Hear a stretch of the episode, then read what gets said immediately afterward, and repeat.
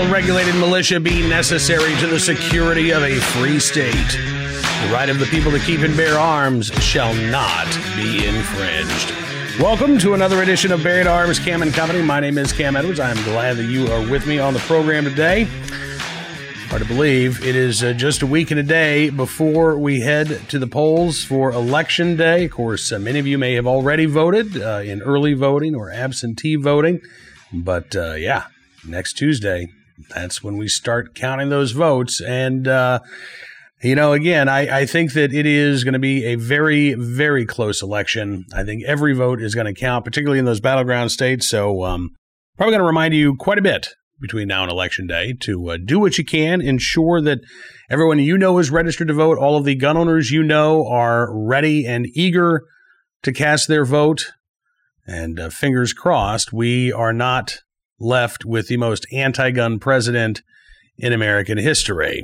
In the week or so before Election Day, gun control groups doing everything they can to try to reassure Americans that Joe Biden's not crazy when it comes to guns. Why, he's in the mainstream, of American thought on gun control. Michael Bloomberg's anti-gun news outlet, The Trace, has a big story today, Joe Biden's evolution on guns, noting that early in his career, his 47-year history in Washington, Biden said that gun regulation was ineffective. Several decades of one notorious crime bill later, he is pushing the most, quote, expansive reform platform in history, because they can't call it gun control, even though that's exactly what it is. Yeah. Now, it should be noted that Joe Biden did, at one point in time, express some pro-gun points of view. As the Trace notes, back in 1985, during debate over what became the Firearms Owner Protection Act, Joe Biden actually said, quote, "During my 12 and a half years as a member of this body, I have never believed that additional gun control or federal registration of guns would reduce crime. I am convinced that a criminal who wants a firearm can get one through illegal, untraceable, unregistered sources with or without gun control." Well, you know, I agree with Joe Biden circa 1985. Of course, as the Trace points out, after just a few years had passed, Joe Biden had completely reversed course. And no longer was he convinced that gun control was ineffective in terms of reducing violent crime. By 1993, when debate began over the 1994 crime bill, Joe Biden was all in favor of additional gun control legislation, including what became the Clinton gun ban. He said, quote, "I hope that my Republican friends will not spend too much time with what's been the issue on this legislation since the beginning. 6 years ago, it was guns," he said. 5 years ago, it was guns. 4 years ago, it was guns. Last night, it was guns. This morning, it was guns. And right now, it's guns. It's guns, guns, guns, guns, guns." Yeah. Guns, guns, guns, guns, guns. All right. So we had the Clinton gun ban. It was in effect from 1994 through 2004. By that point, violent crime had already started dropping in the United States. Actually started dropping in 1993. And it continued to drop right on through 2020. This is actually basically the first year in over 25 years that we've seen a significant increase in violent crime. Even as the ban expired in 2004, violent crime continued to drop, which makes sense because semi-automatic rifles are not used in a lot of crime. As a matter of fact, not only are there more homicides in which blunt force trauma is used than in which a rifle is used, you actually have more people who are overdosing every year on ibuprofen that are being killed with a rifle. But by 1994, Joe Biden's attitude had shifted from what it had been in 1985. At that point, 1985, don't believe that gun control is going to stop a single criminal. By 1994, it's guns, guns, guns, guns, guns, guns, guns. Mm-hmm. And since then, it has been guns, guns, guns, guns, guns, guns, guns for Joe Biden. As the Trace says, today Biden is selective in the way that he talks about the 94 crime bill, and he recently characterized it as a mistake during an ABC town hall. Biden, whose campaign did not respond to requests for an interview, doesn't hesitate to boast about his involvement in passing still popular elements of the omnibus bill, like the Violence Against Women Act, which was wrapped into it, or the bans on assault-style weapons and high-capacity magazines. Well, he doesn't boast as much as you might think about it. He's never brought it up during any of the presidential debates, didn't bring it up during the town hall that he recently held on ABC with George Stephanopoulos. He hasn't brought it up on the campaign trail, to the best of my knowledge, outside of maybe one or two just kind of throwaway lines about common sense gun safety reform. But Biden has not spent any significant time talking about his gun control agenda on the campaign trail. Kamala Harris hasn't spent any significant time talking about the Biden-Harris gun control agenda on the campaign trail. And the media has ignored the issue as well, despite the fact that, again, we've seen record high numbers of gun sales this year, millions of new Americans embracing their right to keep and bear arms. The media simply doesn't want to talk about this issue either. As the Trace says, during the first presidential debate, Biden said, "I am the Democratic Party," a phrase that could be interpreted one of two ways. Either Biden controls the party or he's a reflection of it. If gun politics is any indication, the Trace writes, the latter may be more accurate. Biden's specific positions may change, but he is nearly always aligned with the average Democratic voter. And the Democratic Party of 2020, unlike the party of the 1980s, is more supportive of tight gun restrictions. The Trace says Biden's 2020 gun proposals are a far cry from his early career position that gun control is ineffective. Yeah, it's a very far cry. Here's the thing, though. Biden was right back in 1985.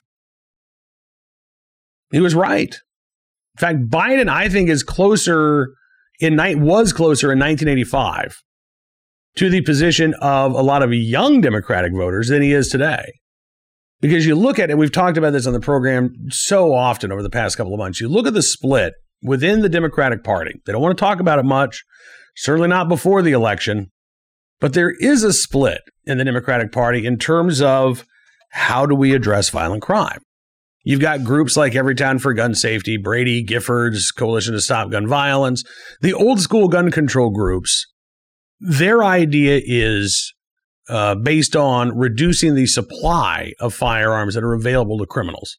Now, in order to do that, you have to reduce the supply of firearms that are available to law-abiding gun owners too, right? You have to go after the guns. There's a different school of thought, however, and it is prevalent not only among a lot of gun owners, but again, among some younger voters on the left. And that attitude is, look, every time you put a new law on the books, you create a new crime, and that gives law enforcement more opportunities to go out and interact with people trying to enforce that law. Now, if you're a young lefty, you probably see the criminal justice system as inherently biased, right? You probably believe that there is systemic racism present throughout law enforcement. So every new law on the books is another opportunity for that racism to rear its ugly head. And in the case of creating nonviolent possessory crimes, where the Second Amendment used to be, it is true that those laws tend to fall disproportionately on young black men. New York State, for example, I've talked about this on a number of occasions. In New York State, it is a felony offense to be found in possession of a firearm without a license. It used to be a misdemeanor offense, except in New York City. But the New York SAFE Act, signed by Governor Andrew Cuomo in 2013, made it a felony-level offense across the state. In the 7 years since that happened, the vast majority of SAFE Act prosecutions continue to take place in New York City. In fact, continue to take place in just two boroughs of New York City, Brooklyn and the Bronx. And the vast majority of SAFE Act charges are for possession of a firearm without a license.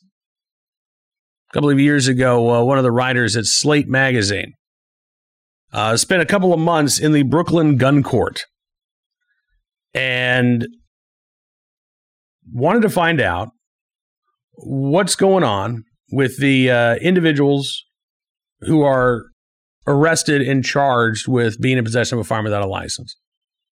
What Emily Bazelon found is about 70% of those that she witnessed showing up at the Brooklyn gun court, facing these felony charges, were young black men without any prior serious criminal history whatsoever. And they were facing years in prison for simply possessing a gun without a license that, by the way, is almost impossible to get in New York City. In New York City, if you want to keep a gun in your home, you have to apply for what's called a premises license. Now, in order to apply just to keep a gun in your home, you're going to have to fork over hundreds of dollars in non-refundable fees. You're going to have to provide character witnesses. You're going to provide tax records. They really, go through your entire life with a fine-tooth comb to find out if they believe you're suitable to exercise your constitutional right to keep arms. You want a concealed carry license in New York City? You better know somebody. You better have some deep pockets. You better be politically connected. Or as we've seen, unfortunately, in the last few years in New York City, better be prepared to offer some cash under the table, because the New York City Licensing Bureau has been caught up in their own concealed carry scandal, much like the one coming out of the Santa Clara County Sheriff's Office in Santa Clara County, California. The average New Yorker cannot get a license to carry. They just can't. In fact, I would say the average New Yorker can't get a license to keep a gun in their home. Beyond the delays, which are now stretching out to more than a year in New York City, again, there are going to be a lot of New Yorkers who simply are not going to be able to afford to plunk down hundreds of dollars in fees that they'll never see if they're rejected, knowing that they're likely to be rejected. I mean, most of us, that's like playing the lottery in a way. And I don't know about you, I don't have $400 to just plop down on a lottery ticket in the hopes that I'm going to win more. Many New Yorkers don't have $400 they can just plop down in the hopes that they'll be told a year from now, hey, you can keep a gun in your home. And so the number of applicants in New York City is far below what it would be if the Second Amendment were actually recognized. These are the types of laws that Joe Biden wants to put in place all across the country. I'm looking at Joe Biden's campaign website right now, joebiden.com/gunsafety. And it says, as president, Biden will pursue constitutional, common sense gun safety policies, like repealing the Protection of Lawful Commerce in Arms Act, which would allow the Biden administration to work with gun control groups and cities around the country to sue gun manufacturers seeking to hold them responsible for the third-party actions of criminals. Somebody steals a gun, sells it on the black market. 5 years later, that gun is used, let's say, during a home invasion. That homeowner could then turn around and sue the original manufacturer of that firearm, saying, listen, you're to blame for this guy breaking into my house with a stolen gun. Now, I don't know about you. That seems kind of crazy. But those are the types of lawsuits that Joe Biden wants to allow individuals to bring. The intent is not necessarily to win a courtroom victory, by the way. The intent is to bankrupt firearms manufacturers, knowing that they will not be able to defend themselves financially against a flood of these junk lawsuits. Biden also talks about banning, quote-unquote, assault weapons and high-capacity magazines. He says federal law prevents hunters from hunting migratory game birds with more than 3 shells in their shotgun. That means, he says, our federal law does more to protect ducks than children. Well, actually, no, because federal law doesn't allow the hunting of children to begin with. 3 shells or not. So I would say that, no, there are still more federal protections for children than for ducks. By the way, don't bring up the abortion issue when you're talking about duck hunting and protecting children, by the way. Joe Biden doesn't want to talk about that. The Biden campaign website says that Biden will enact legislation to once again ban assault weapons. It'll be designed to prevent manufacturers from circumventing the law by making minor changes that don't limit the weapon's lethality. And he will also use his executive authority to ban the importation of so-called assault weapons. This campaign website says that currently the National Firearms Act requires individuals possessing machine guns, silencers, and short-barreled rifles to undergo a background check and register those weapons with the ATF. Due to these requirements, The campaign website says such weapons are rarely used in crimes. As President Biden will pursue legislation to regulate possession of existing assault weapons under the National Firearms Act. Now, I would dispute that the reason why you don't see a lot of machine guns used in crimes or suppressors used in crimes or short-barreled rifles used in crimes has nothing to do with the National Firearms Act. But let's just, for the sake of argument, say that that's the case. Rifles, the so-called assault weapons that Joe Biden wants to ban, are also not used in a lot of violent crimes. As I just mentioned, there were more homicides once blunt force trauma was the cause of death than there were homicides in which the cause of death was a bullet fired by a semi-automatic rifle. Already, without the most commonly sold centerfire rifles in America falling under the auspices of the National Firearms Act. Now, one of the other things that Biden doesn't tell you about the NFA is that possession of an NFA item without paying the $200 tax stamp, which Biden, by the way, doesn't talk about, without registering that item under the NFA, if you're found to be in possession of a NFA item, 10 years in prison, $250,000 fine. Yeah. Again, one of the quote-unquote common sense constitutional measures that Joe Biden says would not impact your Second Amendment rights whatsoever. Telling you that the guns that are currently in your possession and the magazines that are currently in your possession could send you to federal prison for a decade if you don't either hand them over to the government or if you don't pay $200 per gun and magazine to try to register them under the auspices of the NFA. By the way, that's not it. It's not alone. Biden says he wants to institute gun rationing so that Americans could only purchase one firearm per month. He wants to put in place a universal background check measure. Doesn't say how he would enforce that. Wants to quote, reinstate the Obama-Biden policy to keep guns out of the hands of certain people unable to manage their affairs for mental reasons. Yeah.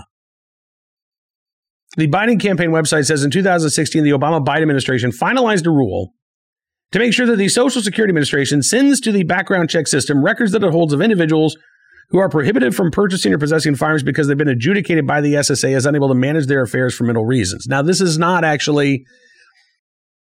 how do I explain this? The Social Security Administration can say, look, somebody, we've appointed a fiduciary to handle your financial affairs. That doesn't make somebody a prohibited person. Federal law states that if you are adjudicated as mentally defective, adjudicated, meaning that a judge has decided, then you lose your rights.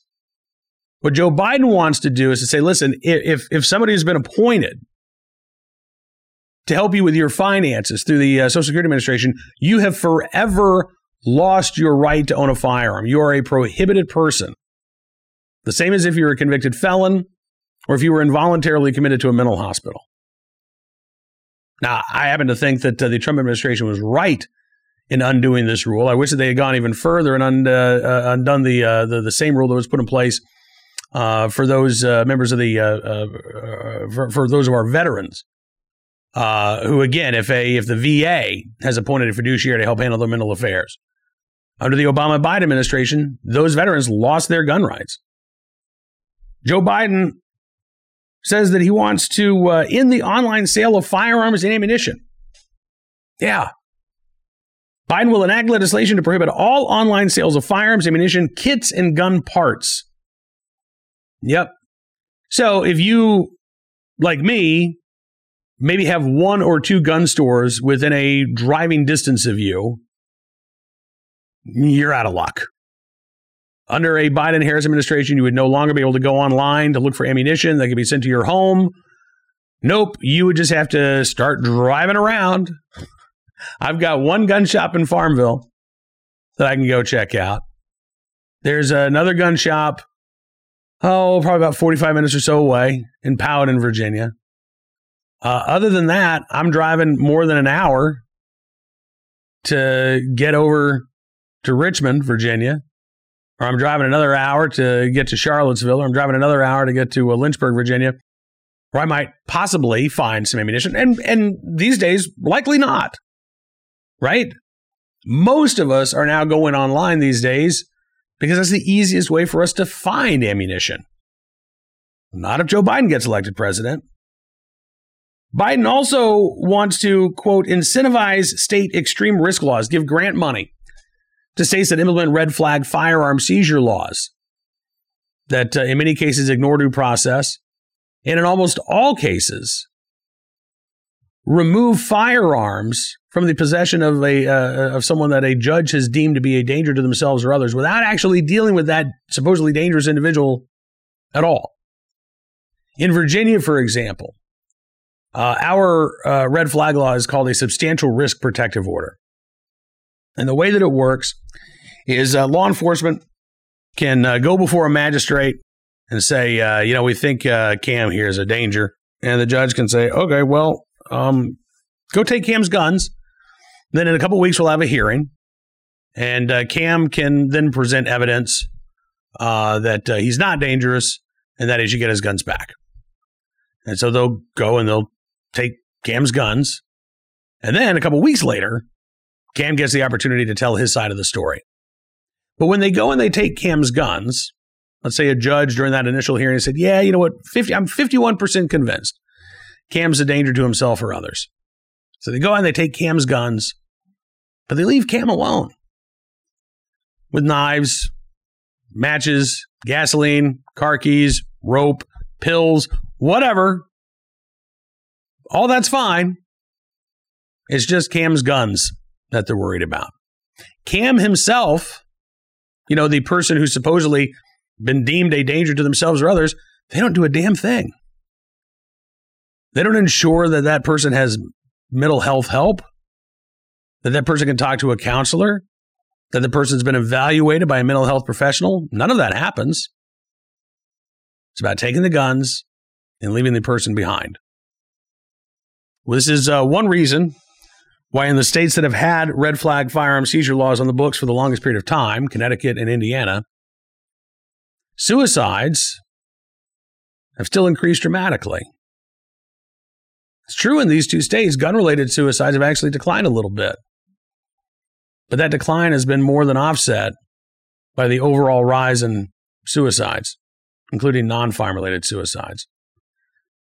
So I don't believe that red flag firearm seizure laws actually do anything to help people's mental health.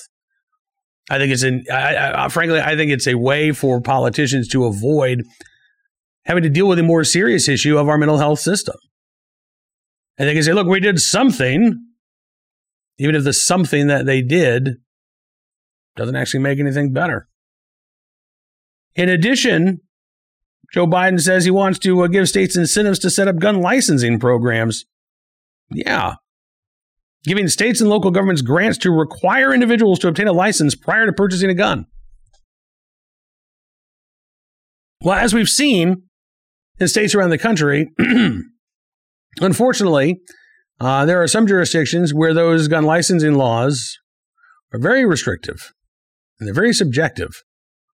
Last year, for example, Ayanna Presley, congresswoman from Massachusetts, introduced a bill called the Mass Act, which would have done this very thing. It would have given Department of Justice grants to states to implement Massachusetts-style gun licensing laws, specifically allowing the local police chiefs to determine the suitability for gun ownership. So you can pass a background check. You can have undergone all the required training. You can have, crossed all your T's, dotted all your I's. But if your local police chief is anti-gun, then your local police chief, or maybe just your local police chief's anti-you. I just don't like your face. That's reason enough under Ayanna Presley's legislation for you to be denied your right to keep and bear arms. And this is what Joe Biden wants to do nationwide. So yeah, it's a very different Joe Biden than the one we heard back in 1985. Very different. I like that guy better. Probably wouldn't have voted for him, but then again, 1985, I was 11, so I would have been allowed to vote for him. The Joe Biden 2020 This guy is using, mainstream quotes like common sense gun safety regulations. But what he's actually calling for is frankly anything but mainstream. And the attack on our right to keep and bear arms if Joe Biden and Kamala Harris get elected will be real. It will be serious. And I expect it will happen sooner rather than later. All right, moving on to today's Armed Citizen story, our good deed of the day, and our recidivist report. Let's start right there. Story out of Tennessee with a Texas connection. This from the Chattanooga Times Free Press.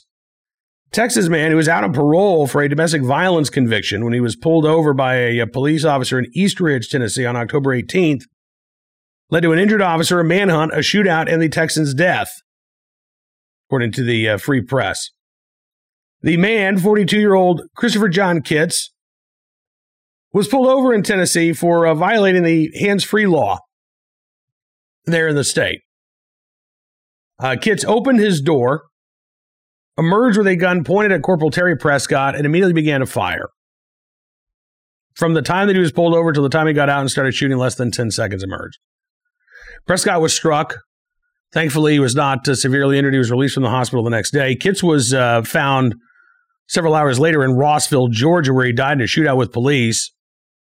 Texas court records show that Kitts had been convicted in 2016 of domestic assault for allegedly choking a woman back in July of 2015. He was sentenced to 5 years in prison. He showed up at the Texas Department of Criminal Justice on October 26, 2016.